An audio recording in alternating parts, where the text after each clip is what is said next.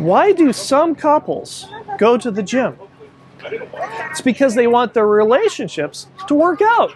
Welcome to Small Business Celebration. We're continuing our series on small business owners who are springing from COVID.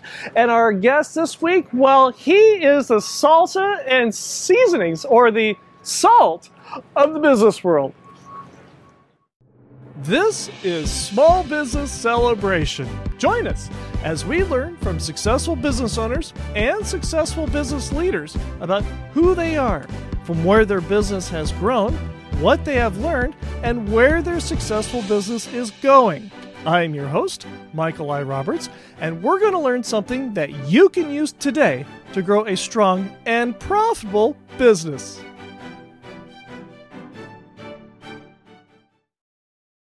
Welcome to Small Business Celebration, and our guest this week is Philip Beltran, the owner of Brother Ray's Salsa and Seasoning. Welcome to Small Business Celebration. Thank you. And for visionaries who don't know who you are, who are you, and what is it that you do?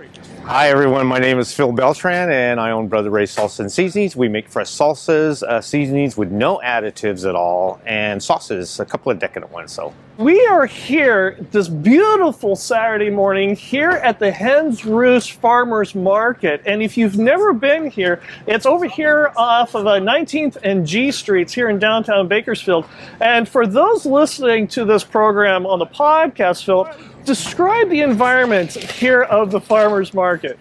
You know, it's really nice here because it's nestled in this beautiful spot downtown. We're between the Fox Theater and the Padre Hotel. The Niles are right across the street, and it's just like the heart of downtown. So it's really homey, very inviting. And if you hear lots of conversation in the background, you hear traffic, you hear things scraping along, it's because we're on location here talking with Brother Ray, as it were. So before you started Brother Ray's Salsa and Seasoning, what did you do beforehand? I actually worked in equipment sales for almost 20 years. And by a certain set of circumstances, I found myself back here and needing to do something, and that's where I took a look at some of my dad's recipes and decided to try to do something with them. What made your dad's recipes so appealing in the first place? Well, I had worked with him during his catering career here in town, and so I knew what they were like, and I knew some of the responses people got from some of his parties that he did, and so I knew I had a pretty good shot of making something work. It's one thing to look at Dad's recipes and say, you know, there's something there. It's something else to make a business out of it. Why did you see the opportunity of there to be a viable business in your father's recipes of salsa? I think it was the fact that I could use the farmers market as a stepping stone, and I knew that there would be an outlet there to bring more people to it, and then go from there and see which path I wanted to follow with it. You've been doing this business for how many years? 9 years now. 9 years. Is your business exclusively here in the farmers market? No. It used to be. I started out that way, and then through the farmers market, I decided that it was good to have my product in stores. And so that's when I started pushing towards local stores. At first we gained some stores here, but here recently in the last year we've been able to expand to the Central Coast and now breaking into Tulare County. So and future plans from here on out too. There's more ahead. Things shall grow. Yes. One of the things we're going to talk about in the next segment are some of the pitfalls and the growing pains of going from a farmer's market to the retail market and some of the things to look out for and watch out for. But before we do that, go ahead and tell us, first of all, what is your number one seller right now? That would be my ranchetta salsa. And why is it so popular? It's a traditional salsa recipe, and then we back it with a very family-friendly heat. Even the kids can use it, and parents really tend to like it. I have to make a confession. I was here last weekend before we recorded this, and I had some of the salsa, and I can tell you that later on when this market officially opens, my wife is going to be one of the very first people in line to get another one of those because it's absolutely delightful. Thank you. Now, one of the other things about this, though, is you have grown this business out of your home family kitchen, and you've grown it into a commercial kitchen in another part of town. What precipitated the popularity of your salsa locally, and now that it's growing up and down the state of California? I think it was just mainly the word of mouth. Being here at Farmers Market exposed me to a lot of potential customers. And of course I latched onto that. And I mean, we do everything we can to make it as healthy and fresh for the customer. And by their response and everything, it just made me want to make a better product for them in the outrun. And there is the key. Is your interaction with the public. Something else we're going to talk about more in the next segment. And if Visioneers want to learn more about all the delicious salsas that you have, all the different rubs and spices you have, how do they do that? Well, they can find us on Instagram at Brother Ray's Salsa. We also have a Facebook page. And then they can, go to the website, www.brotherraysalsa.com. Do you have a phone number? Yes, I have a phone number. It is area code 661-309-5621. And also our email is info@broraysalsa.com. And if you enjoy Small Business Celebration, go ahead and like, subscribe, and notify. And when we come back, we're going to talk about how you grow your business from a farmer's market into retail stores up and down the state of California when we come right back. Your face is your brand. Portraits are important because you need to be the face of your business. Whether you're the business owner, you offer a product or service, you need to put that out there. It's the representation of your company. You can find Red Crane Portraits online at redcraneportraits.com. I'm also on Instagram, Facebook, and LinkedIn. You can call us at 661-243-0931, or you can email me at shauna@redcraneportraits.com. Your face is your brand, so call Red Crane Portraits today. We're here with Philip Beltran, the owner of Brother Ray's Salsa and Seasonings. And our Visioneer question comes from Brianna, who asks, we've been doing many farmers markets for many years and have developed quite a following. We know retailing our product is the next step, but we're concerned about leaving the farmers market, even though they are a lot of work. What have you found? Well, it's good that they've already established a certain following, but if you want to continue to grow that, you have to have a presence here. I've seen many of our former vendors here at market, they'll either do retail stores or get a brick and mortar, and they'll pull out a market. For me, I mean, it's been 6 years since we've had retail stores. We're still here because of the fact that we still gain customers here at market. It's still a word of mouth business. It's still the best place to showcase your business and get the word out. Does the interaction that you have with the public, even though you don't have to, is that key an important part of your business here, being the farmer's market? Absolutely, and even though I'm to the point where I really don't have to be here now, I can now hire somebody to come in and do the weekends for me, I still want to be here. Why is that? Because it's the interaction with the customers, the talking to them, getting their input, their opinions, their ideas about things, the things that I haven't thought of that I can share with other people or implement into any other future products that I might have coming up. It's very important. And that's the key right there. It's that near instantaneous customer feedback. What changes have you made in your business and your product lines because of that feedback? I tell you what, one of the changes that I've made was on our mild salsa, the garlic sauce, because it used to have some jalapenos in it, and it was a little hot, not too bad, but people were happy that it didn't have cilantro, because I did have some customers that were allergic. Right. And then I had more and more customers that were allergic to jalapenos, so it seemed a natural course to take. Since it didn't have that much in it, I would just take it out, and then actually it allowed it more to focus on the garlic flavor of that particular salsa. One of the other things about this, too, is it gives you a chance to interact with a lot of other small businesses here in downtown Bakersfield. Why are you so involved, not just here in the farmers market, but all these other small businesses here? Well, first of all, the market here, this is my family. We all look out for each other. We trust each other. We trade with each other all the time. We're just a family here, and it's a tight-knit group, and I'm very grateful to be part of this here.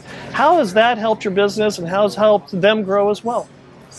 Well, Apart from the farmers market, I have been able to get more involved with other small businesses here in town, either them using my product for their meats in their menus or doing joint venture projects. We did a joint venture this last week with Zepeda's Stone Fire and Second Phase Brewing and Green Fog Meat Company on Thursday night for their Mexican Independence Night, and it was a blast and it was fun. You know, I've got some recipes that I've handed out to another restaurant here. I'm not going to say who because it's going to be a surprise, and I tell you, it's going to be well worth it. But I will give you a hint, Visioneers. The restaurateur has been a guest on Small Business Celebration, and we are really looking forward to seeing what the two can do together on that. But the 9 years that you've had this business, it hasn't always been sunshines, unicorns, and rainbows, has it? Of course it has. It's been perfect all the way from the beginning. Yeah, no. You know, when I first started this, you know, I've taken some business courses in college, and so I thought I had a fairly good grasp of it. And what little I did know did help me, but no, I didn't know anything about it. It's amazing what you learn when you're actually doing it versus what's in the classroom. It's trial by error, yeah. You learn a lot through the mistakes that you make. Tell us, what has stood out to you that had been something that you learned that affects the decisions you make every day? When it comes to the business? Yeah. Because I know what happened in my personal life that made me do this, but I'm not really sure what happened in my... Well, let's talk about what's happened personally that helped you move through this, because personal life and business are intertwined. Yeah, because it was the fact that I lost my house. Really? Yeah. What happened? Well, I mean, I bought it the wrong time back before the last housing bubble, and I was living in Santa Clarita working for the rental company. Right. And that's when things started to fall apart. And my partner at the time, she lost her job, and it needed both of our incomes. And that whole situation created a huge financial mess for me. It ruined my credit, put me in a huge amount of debt, and basically I had to start over again. And it really taught me the value of the dollar, and that, I think, really helps me in making the decisions in my business that I've done today. And actually, I'm grateful for what happened to me because it really taught me a lot about a lot of different things. Likewise. And I'm actually in a better place for it now. Being appreciative for the things that you do have, not the things that you don't, number one. And putting one foot in front of the other when you think that you can't anymore and you think you've got a wall in front of you, you'll figure out how to go around it, over it, through it, or under it, but you'll figure it out. And that's just out of necessity, you know, and those are some of the things that I've learned. And it's also taught me to have a better heart to other people. It really has. And we'll be right back. We're 6 episodes away from the beginning of Season 4 here on Small Business Celebration. So if you've got a thought, you've got an idea, something you'd like to learn about, reach out to us on LinkedIn, Facebook, and Instagram, and let us know what you would like to hear about, what you'd like to learn about, who you'd like to see even. So reach out to us on LinkedIn, Facebook, and Instagram today. I'm here with Philip Beltran, the owner of Brother Ray's Salsa and Seasoning, and our Visioneer question comes from Jason, who asks, I am rapidly approaching retirement age, and yet I want to take over an existing business. What are some of the things I should watch out for? Well, I would have to say, since you're doing it at an older age like I am, you want to make sure that, first of all, you can do it, because it gets harder and harder every year that I do this. Even though I love it, it still gets hard. And then you want to make sure that you're going to have the time for it, too, because at a later age, you already have family going. They're going to miss you, right. And you have to be able to find that balance. So it depends on what type of business you're going to go into, number one, and how your support system is around you. Just make sure that you can do it and make sure you have the time to do it and the vision to build it and either change it or keep it the way that it is at the time. Now, you bring up something very important in this because you were talking about time and existing family. This sounds like it also requires a bit of energy too, that you may not be expecting that you're going to have to put forth that a 23-year-old can do almost instantaneously. Yeah, absolutely. How did you work with that? Because as you get older, sometimes it's harder to keep up with the 19- and 23-year-old business entrepreneurs. Yeah, I mean, when I started it 9 years ago, I was 9 years younger, and I had a bit more energy.